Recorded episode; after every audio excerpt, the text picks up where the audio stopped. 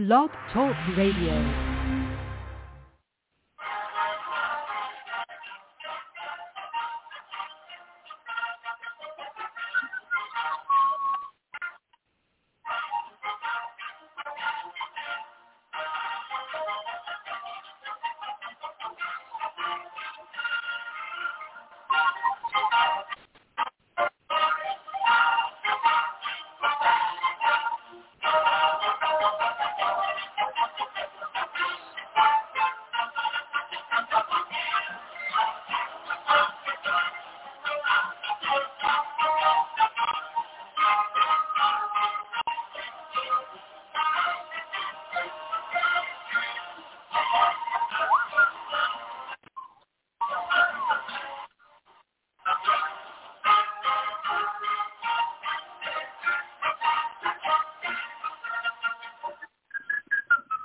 Back in time to seasons past, when 22 men graced the rugged fields of yesterday, fighting for one more first down, one more yard gain, one final score which would bring victory after 60 minutes of battle on the gridiron. Tonight we'll explore the world of gridiron greats. Welcome to Gridiron Greats Football History and its Memorabilia on the Gridiron Greats Publishing and Broadcasting Network in conjunction with Swick Enterprises. And we're live from the Southport, North Carolina home of Gridiron Greats Magazine.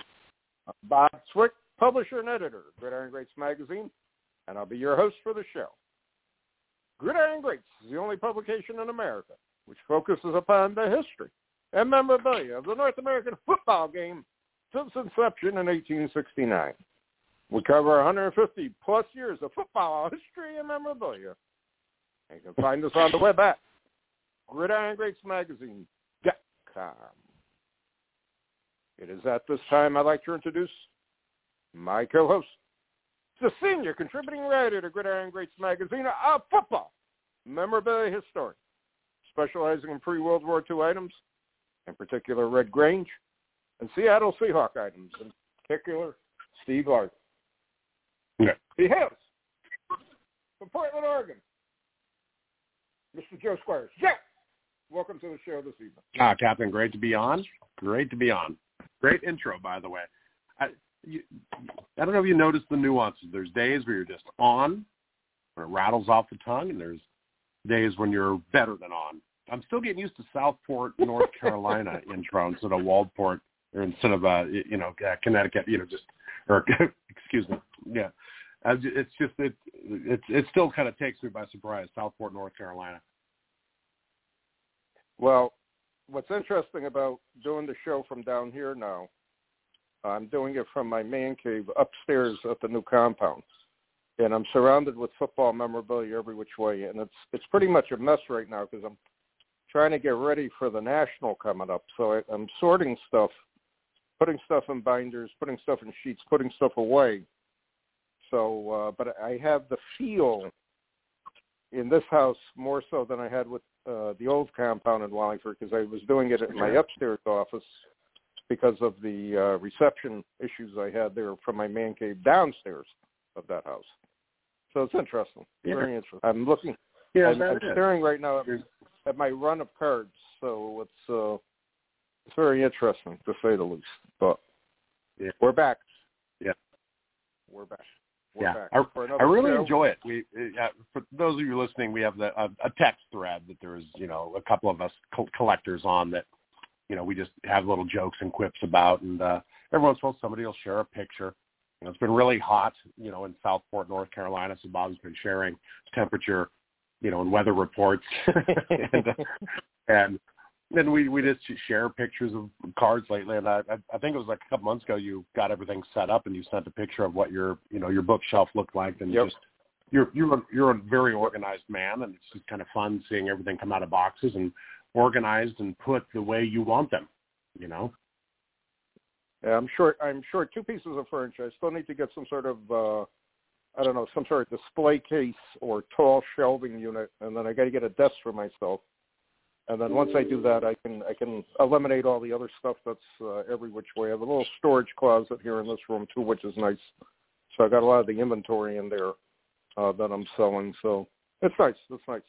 But getting back to the heat, uh, we actually reached 108 degree heat index this afternoon, and uh, it was pretty hot outside. I, I ran out to get the mail and I ran back in, and that was it.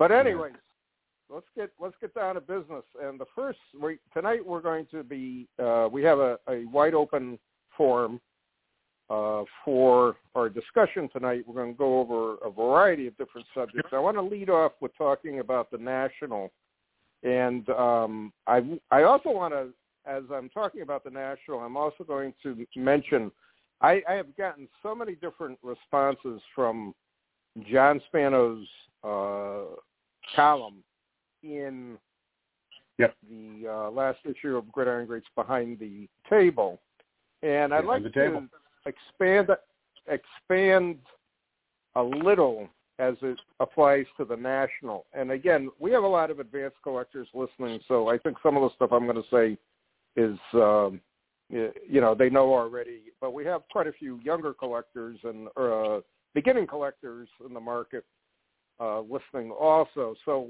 when you look at a national, I truly love the national because there's so much, so many different things to look at, so many different uh, tables to go to, so many different dealers to uh, look at material. A lot of material you really don't see uh, often. A lot of rare stuff, a lot of uh, oddball football stuff, so on and so forth. But the the one thing I'm going to lead off by saying, there's really nothing free in life, and to set up at a national is somewhat expensive.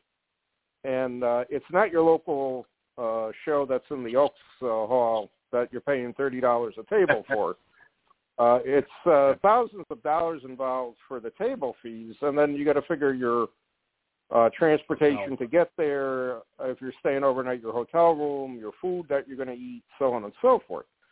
So a lot Yep. of dealers, when they're setting up for a national, you may be surprised. The first couple of days of the show, you're really not getting what you feel are bargains because the dealer is trying to recoup recoup some of the uh, you know large expenses they have in setting up at a show of that nature. Uh, so uh, again, if you if you see something that you want, if it's something that you know you need, that one card you need for a set, one program, whatever it is, my my biggest suggestion is even if you're going to pay a little more for it, I would suggest picking it up on Wednesday night or Thursday or Friday, the first time Yep. you're in the show, because you may go back to it and it's gone, and you're going to be real disappointed because that may have been for whatever the only 1967 uh, uh, Topps card you needed in the condition you wanted it, and you just couldn't find it in any other show, so on and so forth, or any other dealer. Just pick it up. Don't be afraid to to buy it. And again, I always try to bring a good mix of um, material, but I'm I'm also concentrating on selling Gridiron Greats magazine and the subscriptions to the magazine, so on and so forth. So um, again, think about that when you go to a, a show such as or a large show such as the National, so on and so forth. I'm hopefully going to be doing a show toward the end of the year in Raleigh, North Carolina, uh, with another company and um, see how that is and see what kind of crowds they get being more toward Virginia, North Carolina line. But the National this year is in Atlantic City. A lot of West Coast dealers and uh, collectors do not come out. So it's basically a Midwest through New England show and Southern show of dealers and of uh, collectors that come out. So it's interesting to see the mix, the the crowd and the mix, and it's definitely not at all like uh, the um, Chicago National, uh, where you see um, a lot, you know, a good mix of people from around the country. So it'll be interesting to see. And I'm also planning on staying through Sunday this year, uh, just Good. to try to uh, accommodate any of the people uh, who can't make it the first four days, and they they can only make it on Sunday. So at least they'll can see something and see see inventory and so on and so forth. Because traditionally at Yeah. bigger shows, a lot of people just take off Saturday. I know when I'm in Chicago, I'm gone usually Saturday night or Sunday morning, the first thing. Uh, and. I fly back home, that type of thing. Yeah. So anyways, The- the looking- Sundays are definitely dead days at shows. Uh, uh, you know, one of the thing that you know John and I've talked about at shows, but I mean, you, you know, you know, but a lot of times you share a booth with, you know, or you used to share a booth with, uh, you know, Spano and or you know Right. Josh Adams. Right. Um, and so that becomes our little football oasis, just hanging out behind there. You know, and they started bringing couches, so it's definitely our little oasis. Um, is I mean, you you mentioned you know the the tangible things, you know, the cost to get there, the hotel rooms, the food, the amount of money, you know, the cost of the you know the bench. Plus, you're hauling a lot of inventory out there. Some of that fragile. Uh, you're either renting displays or bringing displays. Um, but I mean, getting all that inventory out there, keeping track of that inventory, keeping an eye on it so that people don't steal it or, you know, you know, John had some, you know, interesting stories about people distracting him on one side, asking about stuff while people are, you know, an obvious, you know, pair working the other half, you know, trying to steal stuff. Um, but the, Right. you know, the biggest intangible that I remember him mentioning once is just how tired, how exhausting it is. Because I mean, if you've, you know, if you're listening, you've probably walked a show or two, but the Nationals on a whole different level. I mean, you know, uh, you know, I've walked it for two, three hours. You're walking through crowds of people. You're bumping shoulders. You're, you know, you're, uh, you're waiting in line to get stuff. You know, uh, looking at display after display, grumpy dealers, etc. I mean, it's hard. I, you know, after about two, three hours, I come and take a break. Uh, imagine being on, you know, eight hours. I mean, and if you have two people there, it's just having to be on, having to have your wits about you to make sure you're not getting ripped off. Uh, you know, answering customers' Exactly. questions, being, you know, you know, being a nice person. Uh, you know, and you you have to be on, and that's three days in a row. Uh, you know, it, it's a lot of work. It's a Herculean effort. You know. Well, the you know the the the key that I look at is I, the way I the way I view it is I have only a certain amount of time basically to try to move inventory, sell items, talk to people, so on and so forth. Obviously, a couple nights, uh, you know, we have a we have a dinner get together, and I possibly will get together with somebody else, you know, uh, a few other people, friends of mine, the other couple nights. Wednesday is shop because by the time you get in on Wednesday, then you got to Yeah. set up. It's open up it opens up Wednesday night, uh, which I really never really understood why they would do something like that. I really believe it's it's to me, you could do Wednesday as a setup day and then open up early on Thursday morning, and you know you're much fresher this way. You're going late into Wednesday night. Many people got to check into the hotel when they get there at that time, late at night, and then you're up early in the morning for Thursday and get to get back to the to the center and and you know start basically an eight hour day. So yeah, um, eight hours. it's a lot. It's a lot of a lot of work. And the other thing uh, you brought up, which is a very good point, the cost of your inventory that you're bringing, meaning that you know you're not going to sell a hundred dollar card that you only paid a nickel for. I mean that card may have cost you. You may have bought it to resell it or whatever the case may be. You have investments in your in your inventory. I mean we we print Gridiron Greats magazine. Believe me, we it it's costly to print it and to mail it and to ship it.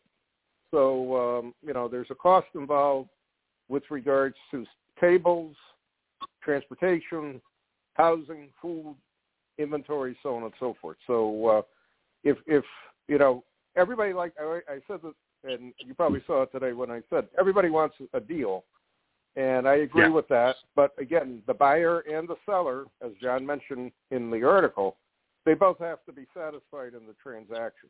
And Yeah. um, just keep that in mind when that grumpy Well- dealer doesn't really want to negotiate with you on, on a dollar card or at- whatever the case might be. Yeah. Totally. I was sitting at somebody else's table. I think it was Al Christofoli with Love of the Game. I, I was sitting at his, you know, booth once, and somebody came up and you know was talking about a card. I don't remember. It was, you know, a baseball card. So I I tend to forget those things. Um, inferior sport, and uh, and somebody was like, "Well, you have this card here for eight hundred dollars. I can get this for seven fifty on eBay." Or I, I forget what it was, but it's just such a Yeah. you know, and Al responded properly where he's like, well, that guy on eBay didn't have to haul, you know, haul his inventory and his ass down here to, you know, Chicago and set up, you know. Uh, Right. but, plus, Right. let's talk about the risk of buying off of eBay. There is a risk. I mean, you have protections, but there is a risk. Uh, you know, so here it is in front of I- you. You I can agree. inspect it. And I, I don't know. It's, it's, you, I think you nailed it. Uh, I, I remember there was a thread about this you know, on uh, you know vintage football, but you know, I I learned a long time ago. Uh, just being being fair to people in this hobby uh, gets you so far, gets you so much traction. There used to be a guy I knew who was military and he was a collector, and he flat out told me once, he's like, you know, you, you know, buying selling in this hobby is like is like a military, you know, exercise. He's like, you know, if you're not winning, you're losing. I, I forget, you know. And he was like, I have to buy yeah. at the lowest and I have to sell at the highest uh, or else I'm not happy. And I was just yep. like, man, what a dick.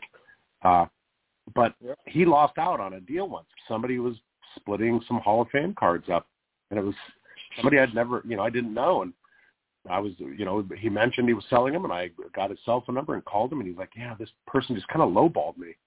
Uh, and I'm like, well, let's talk about what's fair. And, you know, you want 400 for that? Yeah, that sounds fair. 300 for that? Yeah. You know, we went through and I think he wanted thirty nine hundred dollars for it, and we ended up at thirty eight hundred. And he's like, "Man, this is easy. You know, it took about ten minutes." And he became a friend. I lived in Arizona, and I yep. flew down to visit a cousin, and you know, you know, had dinner with him, and you know, blah blah blah. It's just, I don't know. That's how I want to be in this hobby. I think is, uh, I think, you know, fair. I I agree with you a 100%. And I and again, I I really hope, um, and I you know I I feel very strongly. 99% of the people try to be fair dealer-wise and also collector-wise. It's just that 1% that drives people crazy, especially at large shows or at small shows or any show you you set up at.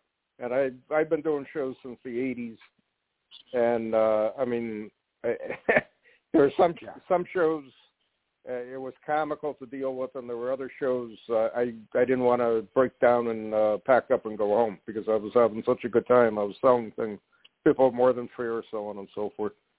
Yeah. So it'll be interesting to see see what really uh, what kind of feel we're going to get for but the. You've been doing this a long time too. Uh, you know, I mean, you've got to have some. What's the rudest person you've ever bumped into at a show? I mean, where you're just like, "Are you kidding me? Get out of here!" I mean, you know, John you know, well, you know, John was giving advice on what to do and what not to do. But I mean, you know, you've you've got that experience as well. I'd be curious to know, you know. Well, I I, I normally say no thanks, and I just walk away. I, I walk to another part of the table. then if the guys guys still yelling at me, then I just ignore him, and that's it. Yelling. And um, you know, I just I, I think as I've gotten older, my my patience kind of wears a little by the end of the day so you know, if you want a nickel and dime dime me, fine. But you know, I do still have the option to say no. I don't want to give that away. I just assume give it away for nothing to a little kid type of thing. You know what I mean? Yeah. Then tend to tend to please somebody who's trying to you know try to get the upper hand in the deal, so on and so forth. Totally. You know, so it's it's you know in a way, I look at local shows back in Connecticut that I did for years and there were a couple of shows I stopped doing because just of that. It was just, you know, you're getting beat up on prices all day. What's the what's the point of setting up, so on and so forth. Then there were other shows in Connecticut. They had a good following. There were a lot of collectors there. They they wanted, you know, they wanted you to bring the inventory. You brought the inventory. They went through it. They're more than fair uh, pricing, so on and so forth. That's the fun of a show. You know what I mean? The fun of a show is not trying to get beat up by somebody across the aisle and being said, you know, well, I can get the like you said, I can get this on eBay for, and I well, I say, well, get on eBay and get it. What, what can I say? Go on eBay and get it. I, just buy it. Simple. It's, it's be have, done and over. Have at her. unbelievable. So yeah. You just you just can't compare. Well, anyway, just, yeah. Anyway, yeah. Gotta take everything. Got gotta take everything with a grain of salt when you're a dealer setting up at a large show or any show whatsoever, even at a, a flea market or an antique mall or whatever the case may be. So moving on, I know you want to touch base on some unopened material, and um, why don't we get into that at this time? Yeah, and uh, just uh, one of the uh, pictures I sent out earlier, you know, was just uh, I just bought a uh, I, I've, mentioned on the show a few times when I'm getting back into unopened wax packs, and it's so funny because you know, seven eight years ago, I sold all my unopened after a couple guests were on the show, and they talked about the proliferation of you know resealed. You know, I even had a couple of experiences of you know BBC e uh, you know you know sealed boxes that I bought that ended up being fake, where somebody was sealing them and made their own stickers and forged. I mean, it's just if there's a dollar to be made, there's somebody out there, you know, work working their butt off trying to trying to cheat you of that dollar, and it's it's a little frustrating in our hobby. But anyways, the nostalgia of it outweighs it. I, you know, uh, started buying some unopened wax, and then I ended up with this display, you know, in my office that I really lo- really love. I'm doing the show in my office right now, and uh, behind me over my right shoulder is, you know, a, a glass display case that locks up, and I you know, uh, seven times three rows, 21 wax packs in there, going, you know, all the way back to 52, you know, Bowman small and, you know, all the, all the way up to, I bought my, yeah, all the way up to like, you know, 85, 86 Topps. And it's just, I really enjoy it. I walk over there. I look at it during boring Zoom meetings, um, you know, stuff like that. And, uh, you know, from wax packs, you start to get into wax boxes. And, um, you know, and I've, I've started to trust BBC, you know, e, you know, shrink wrapping a lot more. You know, they have, you know, you know, logos on there now. They've got a hologram sticker on the back that if you go to his website, you know, the number there correlates to a box uh, that they graded. So it, it's it's getting tightened up a little bit. Obviously, we have mm-hmm. Steve Hart, you know, leave BBC on the show, and it's him. It's very subjective. It's him looking at every single one and deciding yes or no. I, I just sent him uh, six boxes to get graded, uh, and four of them were 79 Topps. And he replied back. He goes, three of them are good. You know, uh, two of them are, uh, you know, two of them are good. And he goes, one of your 79 boxes is actually 81 wrapped in 79 wrappers in a 79 box. And he goes, they did that in 79. They kept using the wrappers into boxes in 80 and 81. Uh, and he's like, so you got lucky. Yours are 81. And I'm like, that's awesome. I'll take 81 over 79. but um, such good customer service. I don't know. It's hard not to, you know, put some weight behind it. But also I started getting into unopened wax cases, you know, just cases of, you know, wax boxes. And the picture I sent out today was an 88 uh, Topps football wax box, you know, you know case, excuse mm-hmm. me, with 20 boxes in it. And I just have to laugh because I've told the story about meeting a guy in Seattle who sold, you know, like 150 88 Topps wax boxes for five dollars each or something like that, and I picked them up in my Ford Bronco, and you know, I didn't realize how much volume and weight those things were, and then had to haul them to my basement. You know, opened about 20 boxes, and then eventually sold a, a bunch. You know, just you know for ten dollars each. And now here we are. You know, fast forward about six or seven years, and a 88 boxes worth, you know, $150 if it's in good shape. Right. Just, I, I just I can't believe that. I just I don't I still don't understand, especially for common. I, I'm yes. seeing prices for 89 Topps and 89 and uh, 90 Topps football going through the roof. And what is the reason? I mean, I just don't understand it. It doesn't doesn't make yeah. sense to me. I mean, it's, oh, it's I, who's that? Like 80, 88, I can see a few, a few, you know, star players, the Bo Jackson rookie. But what, why is it worth one hundred fifty dollars? I mean, again, I remember seeing it at shows for five dollars in clearance, and you know, I I buy a box just to open it, just to to for opening something type of thing. Yeah, crazy. No, I totally doesn't agree. make any sense. You're, uh, 88, uh, you know, to me is the last of the, you know, before it's overproduced. Because I mean, right, right. you know, 89, you know, you started to get a lot of competition from, you know, others. Uh, and so 88 is the last of the, the stranglehold to me, you know. Um, yeah, it's, it's interesting. The same thing with 88 uh, uh, Fleer in Action, the last uh, set, and the 88 Swell football greats even those That's wax boxes are start are starting to go up. And I, again, 88 Swell, which is the football great set, it, it's a reprint set. I mean, what could possibly drive that to make the you know the wax box worth that much more money? 88 Fleer I can see to a certain degree because again, it's a, it was a niche market. Uh, you only had 12 years of it you know, it's the last year of it. If you putting together a run of wrappers from 76 to 88 of Fleer in Action, or if you're putting together the sticker sets, yeah, I can see it going up uh, more and having some value to it. But I just I just don't buy what I'm seeing these prices. It's a valid argument that you make, though, and valid analysis that 88 Topps is the end of the era, and that's it. And football cards, basically for the past 33 years, have never been the same. Since 1989, a Pro Set and Score went on the market and then the early 90s where you had uh, an incredible mix of uh, different brands and, and card yeah. companies out there all competing one way or the other. I always said to people, you know what I think is going to be a real sleeper collection in the future? Put together a run of fo- actual football wrappers from 1989 to 2022. You probably have literally uh, three, four hundred wrappers to try to collect. Try to find them.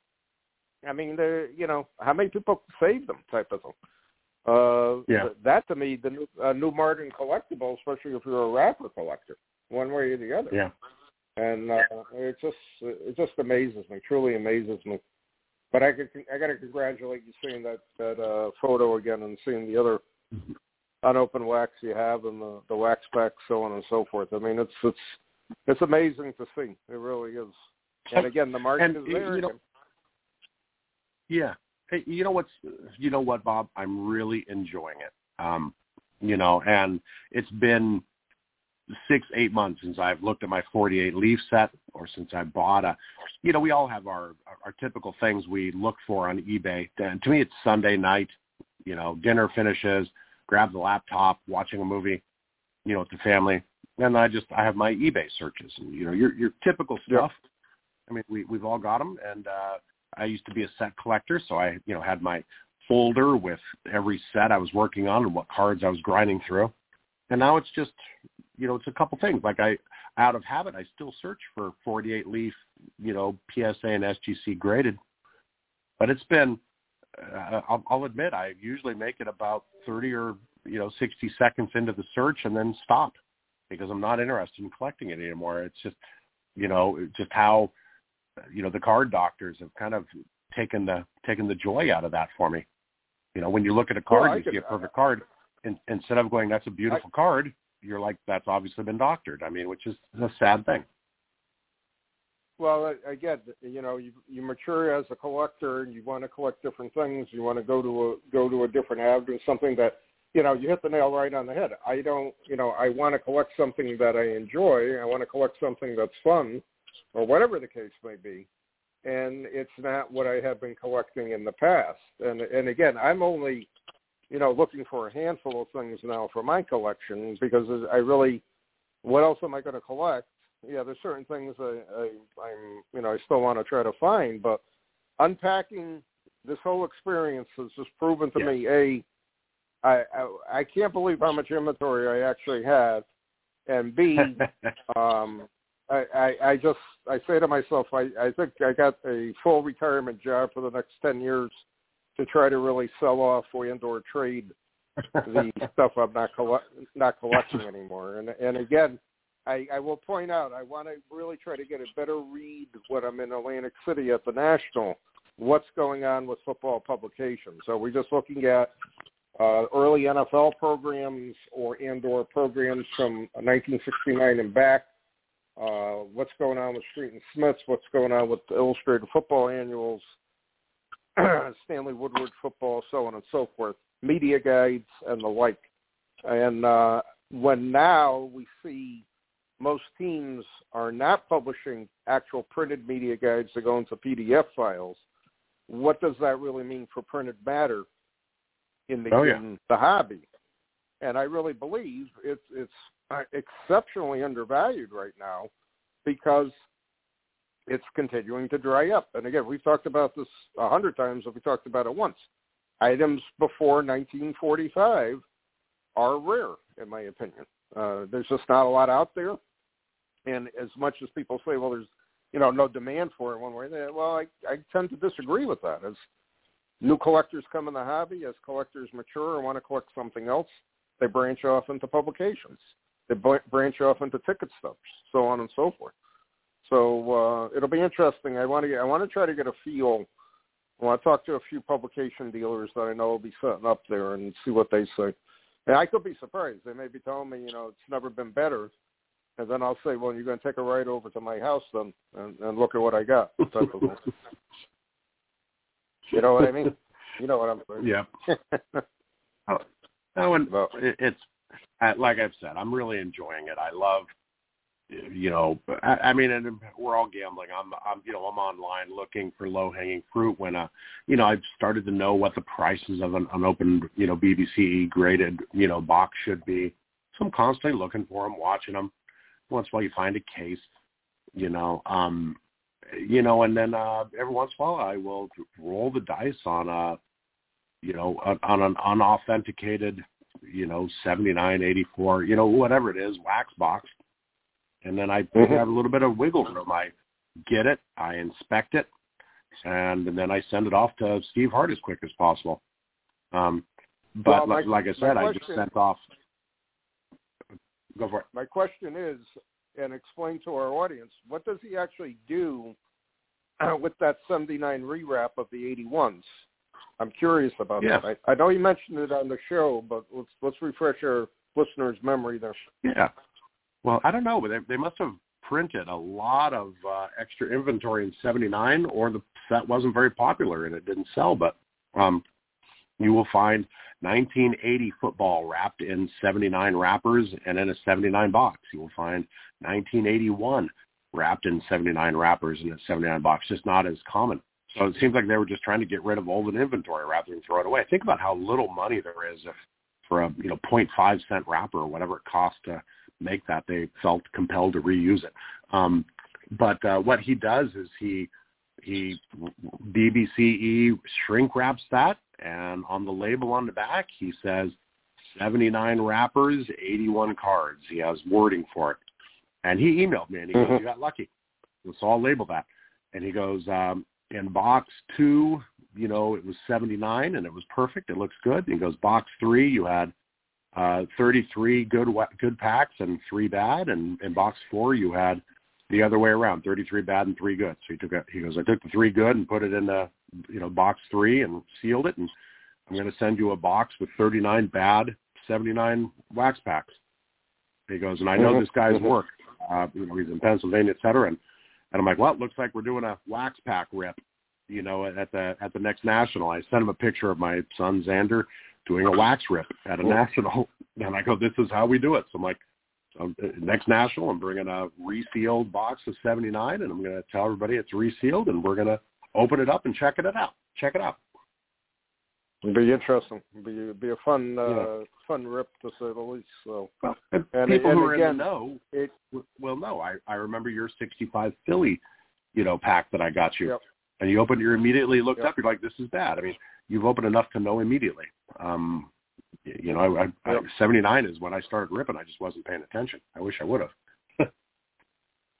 Well, it's, you know, it's interesting. I can I can remember back in the seventies. I wa- I, you know, opened a lot of wax, and at the same time, I remember more 81, 82, 83 opening, and I remember the the return boxes that I opened over the years. The ones that had the big black um, mark through them, which got sent back to Topps, and then there was resold. But it, you used to see them in the yeah, shows Yeah.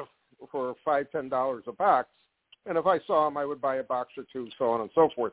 And again quick story which which i'll never forget. At one show i bought a box a single box of 1986 Topps uh football okay? And this was probably in 87 it had the black mark in it so on and so forth. I paid five dollars for the box fast forward maybe 90 91 uh i I'm at a show. The guy's asking me, "How much do you want for the box?" I said, "Well, make me an offer."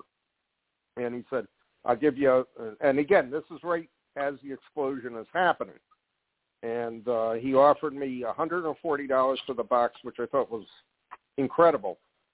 So I took it because I figured I made $135 on the box. Little, you know, did I know if I held it longer, uh, we're talking serious money Oh, yeah. getting it wrapped, you know, certified, so on and so forth. But that's the way it was back then. I mean, you know, it, it was an incredible sum of money to me, even though it's insignificant today. You know, to buy something for five dollars and sell it for 140 type of thing.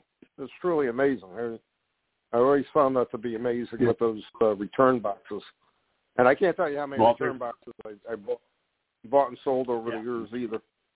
M- massive discount for the X out boxes.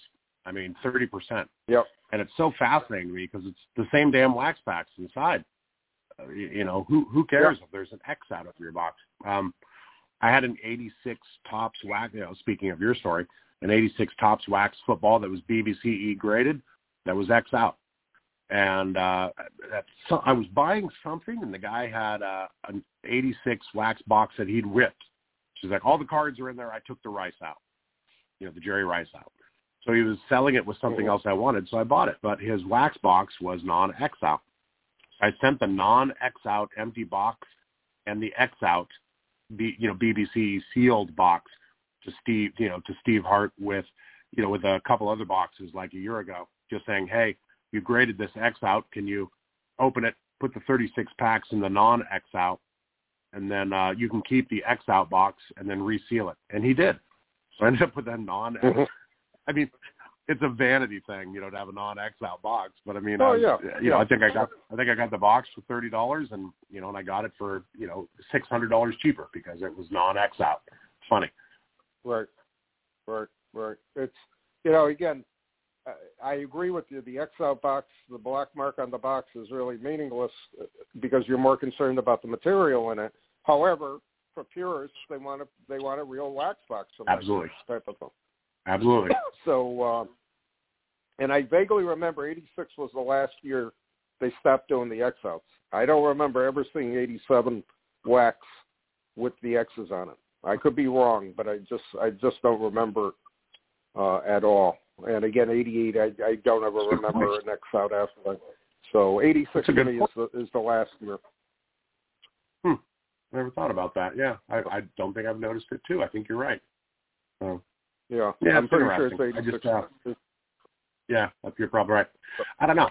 I'm just uh I'm enjoying it. I the one thing I didn't send the picture of I have a I I mentioned in a text thread I'm you know a, in my office I have a basement that's you know concrete you know my office Mhm. and there's a stairway that goes downstairs that's surround you know it's basement or it's concrete you know ce- ceiling all three sides and uh it- Mhm. you know it's you you know and it, it's an impenetrable fortress and uh you know there's only you know we have it master keyed so there's only about three people to key and uh i keep most of my uncut sheets all of them actually in there i built a shelf a Mhm. little weighted uh a little weighted you know melamine board that i put on top of it with uh some stuff so when somebody sends me a rolled you know sheet i roll it out uh put a weight on it you know if you know a couple tiles on it to, for a little while and then the next time i go down there i slip it under the melamine board uh and the the one thing i didn't send in that picture was off to my left is where i keep all my wax boxes since i moved them out of our house since when when we had that fire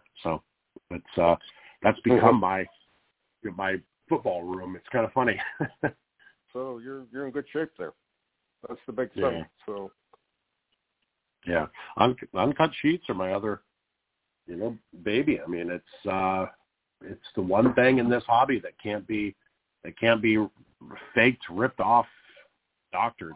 You know, I mean, I tip Mhm. my hat to someone if they can if they can, you know, glue or tape together, uh, you know, I mean, a, a bunch Yep, of cards and uh, you know, and and somehow slip it by. It'd be almost impossible. So, I mean, so that's the that you know the uncut sheet, the sanctity of that, knowing that if you know some of them are old enough, you see tears and you know you know stuff like that, but you just you you recognize that when you're buying them and how to take care of them. I just bought a 1960 Fleer uncut, you know, about uh, nine months ago when I was unrolling it and trying to you know and trying to uh, flatten it out. It didn't want to flatten Mhm. out, and just where where where it had a lot of memory on a roll when I was trying to flatten out, it just ripped. I'm like, okay, that won't quite do it. So I just kind of did it in phases. I rolled out part of it and weighted it down and, and just kind of moved the thing around. But now I ended up with a big rip right down the, the middle that's about a foot long because it Yeah, just it had been rolled up so long and so dry that uh, it just stuck there. Correct. Well, it's interesting. You know, the 60 Fleer, um, I actually sold over the years many um, stripped five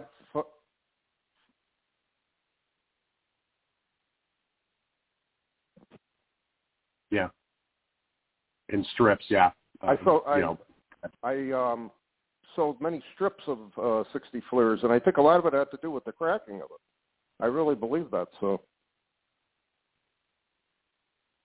Yeah. So, yeah, I, I, I wonder. That's a good point because I've seen that, that like two or three of those as well. You're absolutely right. Where it's cut into strips. I've never understood why it's cut into strips, but um, yeah, I, that, yeah, that, most that, that might make make make a lot of sense right now because the the whatever they used for uh, stock dried out over the years badly, and probably got a lot of crack sheets like that. So people were cutting them into. Again, I distinctly remember a ten card sheet, uh, ten card cut, and a five card cut. So um, you could probably do the same with yours. You never know. So- I I would rather have a full sheet with a tear down the middle than ha- cut it up. Uh, Yeah, I, you know, my I, I don't I try not to have a lot of regrets, but my one regret is missing that 1926, you know, Sports Card of America uncut sheet that was blank backed. Yeah, that was what 13 years ago, and I still remember it and shake my head. Um, I, I don't I don't remember what auction house, but they had it listed in baseball, and I I don't sift through baseball, you know, category very often, but they, they just had it listed in baseball, so I didn't even see it. So uh, you know, Right, for for the last decade, out of habit, now I go through the first couple pages of you know baseball just to check and see if there's anything that they you know forgot to cross over. So Right, right. So Yeah. hopefully it'll come back at, at some point. You never know. Um, all right, as we're covered down, we got about 18 more minutes left in the show. Uh, touched upon the national. We touched upon on the open. We touched upon uh, sheets. Question, and we talked about this briefly before. What's your opinion of what's going on in the modern card market? Do you think it collapsed? Yeah. Yeah, good point. I mean, and I just, uh, uh, you know, I, I, I brought that up on, you know, vintage football. It was, you know, I just, I, I literally noticed a, an auction that opened up. Um, you know, I, I don't have a, I don't have a, uh, you know, a uh, membership or whatever you want to call it, a, a bid profile Yeah, at Goldin yeah. Auction. I just, you know, I vomited a little bit Yeah. in my mouth, you know, thinking. But um, I, I still check it out. And uh, it's like Goldin just opened. I filtered through, looked at the football, and there were 79 football items for sale. Um, four pages, you know, 20 each. And I sifted through all four pages, and there were two things that were uh, older than uh, than than that were uh, you know issued before 2000. An 81 Montana Mhm. rookie card and 86 Rice card. All the rest was shiny and modern. And uh, Yep. so the 77 modern stuff that was 2000 and older, and you know most of the 2000 stuff was you know you know was your Tom Brady stuff. And I was just like, wow, that's incredible. I mean, if, you know, if you're if you haven't noticed, you know, basketball has taken a massive surge. Uh, it used to be, you know, you know, um, you know, hockey, you know, basketball. You know, it used to be in this order: baseball, football, you know, basketball, hockey, the big four. Uh, right. Right. and if if there were if there were a hundred you know baseball sets, there were you know fifty football, you know twenty five basketball, and ten hockey. I mean, just kind of those ratios. I remember looking at them once, Mhm. and literally now it's modern shiny basketball.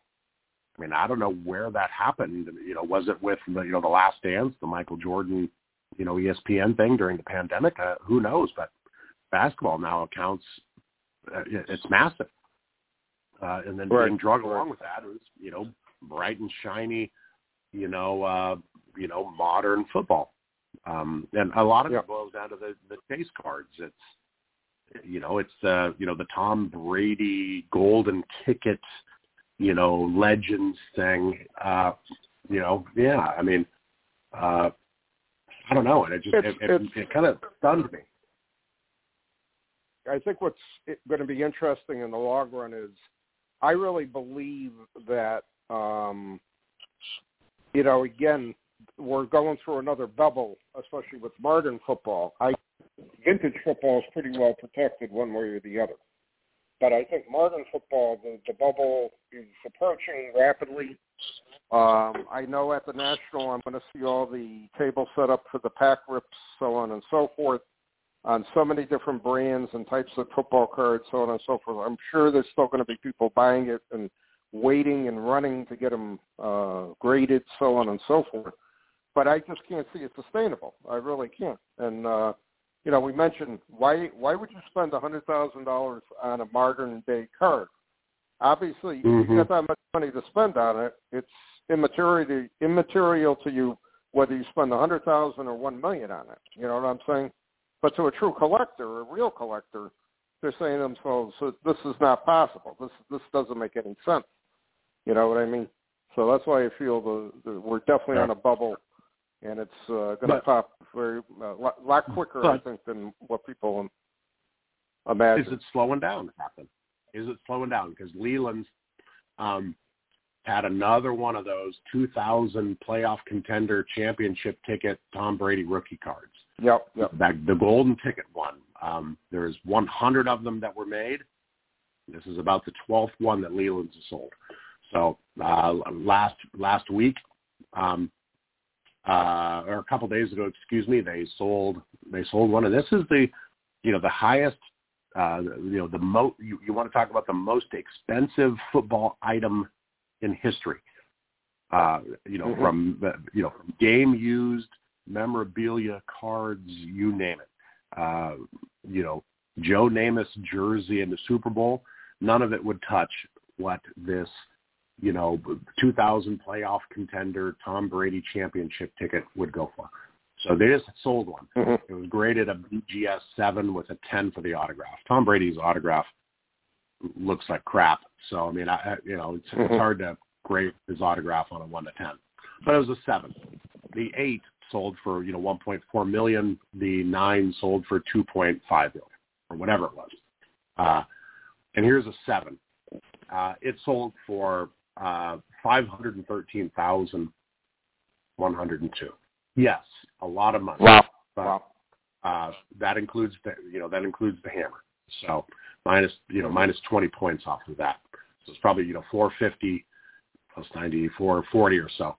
So that is Mhm. probably you know a year ago this was probably a seven or eight hundred thousand dollar card, and now it's 513. Right. So I mean, are you know is the discretionary income slowing down? Is are interest rates rising? Where people, I mean, you know, you know, you're you're a different kind of collector if you're, you know, stroking a check for two million dollars to buy a, uh, you know, a Tom Brady card like that. So I mean, you know, is this all, you know, people, you know, chasing a lottery ticket? I mean, who knows? And there's only Right. so many people out there who can do that. So suddenly you see one of these go for five thirteen, you're like, that's still about three hundred thousand more than it should be, but who knows? Right. Right. Right. You know, It, it just it just truly amazes me to see that kind of money for those kind of cards. And again, we've you know we've we can argue this uh, you know to the sunsets. Is it good for the hobby or is it bad for the hobby? And you know again, Well- somebody getting into the hobby for the first time, they may just say to themselves, "Well, gee, I'm never gonna, I will never collect those big name cards. I'll never collect a card that's over a hundred dollars in value." You know that kind of situation. And you know, you can't box out in the hobby the beginning collector. And again, you got to throw throw away my collecting experience because you're never going to see that again. You're going to set a kid out with you know fifty, a hundred dollars at a show, and hopefully he gets a, a, a good mix of cards or packs for his collection totally, type of thing. As totally. as compared to five dollars, you know, thirty years ago for crying out loud. So Yep. uh, Well- it's it's the perspective and the and what is going on with the with the market market, uh, and again, fanatics taking over the market. I really would like to see what's going on. We know already they're going to be producing college football cards, which is exciting the hobby because the you know we haven't really seen any college cards for years now and that's going to bring back some people back into the hobby. It'll be interesting to see. But at the same time, what is going to be the long-term implication of a card selling in auction for 2.5 million, and what happens if a Yep. year from now it's only worth 500,000? You know what I mean? That's a big hit. You're not talking a twenty, thirty dollar hit. You're talking a uh, two million dollar hit. Yeah, well, in that same auction, just to put things in perspective, um, in that same auction was a 1916 M101 Babe Ruth rookie card when he's a pitcher, right, right. you know, for the Red Sox. It, it, was an ugly one. It had a, a crease in it. It was a 1.5 SGC that sold for a quarter million dollars. So there you've yep. got, you know, a pretty poor, you know, Babe Ruth card that sold for half of what that Tom Brady did. Um, and in the same, you know, just to, you know, again, you know, put things in perspective. Um, you had, uh, boy, there was a Justin Herbert. Hang on, I'm looking for it. I'm on the Leland. Oh, they don't even list it as football, do they? Yeah, they do. Come on. Uh, hang on a second. I just saw it. I wanted to zoom in on it. In, a, in the same auction, a 2020 Panini Contenders Optic Gold Vinyl. I mean, this, it's getting ridiculous. Just the subsets here. Bob, listen to this. I'm going to tell yep. you this is a Justin Herbert card, obviously a University of Oregon star. Uh, I, being a, a Duck fan, love Justin Herbert. But listen to this: 2020 Panini, uh, 2020 Panini Contenders Optic Football Gold Vinyl Autographed. number one, number one hundred four. I mean, I was just like, what? Is there a 2020 Panini uh, contenders optic football silver vinyl autograph. I mean, who knows? It's just it's it, it's ah, it's aggravating. Just these little subsets. Uh, yeah, it's give me a 1977 I mean, Topps number 177, you know, large card here. here it is. But uh, it had an opening bid. This 2020 Panini Contenders Optic Football Gold Vinyl number 104 Justin Herbert rookie autograph card. Uh, had an opening bid of fifteen thousand, and it did not get the opening bid. Uh, so that Unbelievable. was Unbelievable. interesting to me. And there was one other weird football chase card that didn't quite get it. Uh, where was it?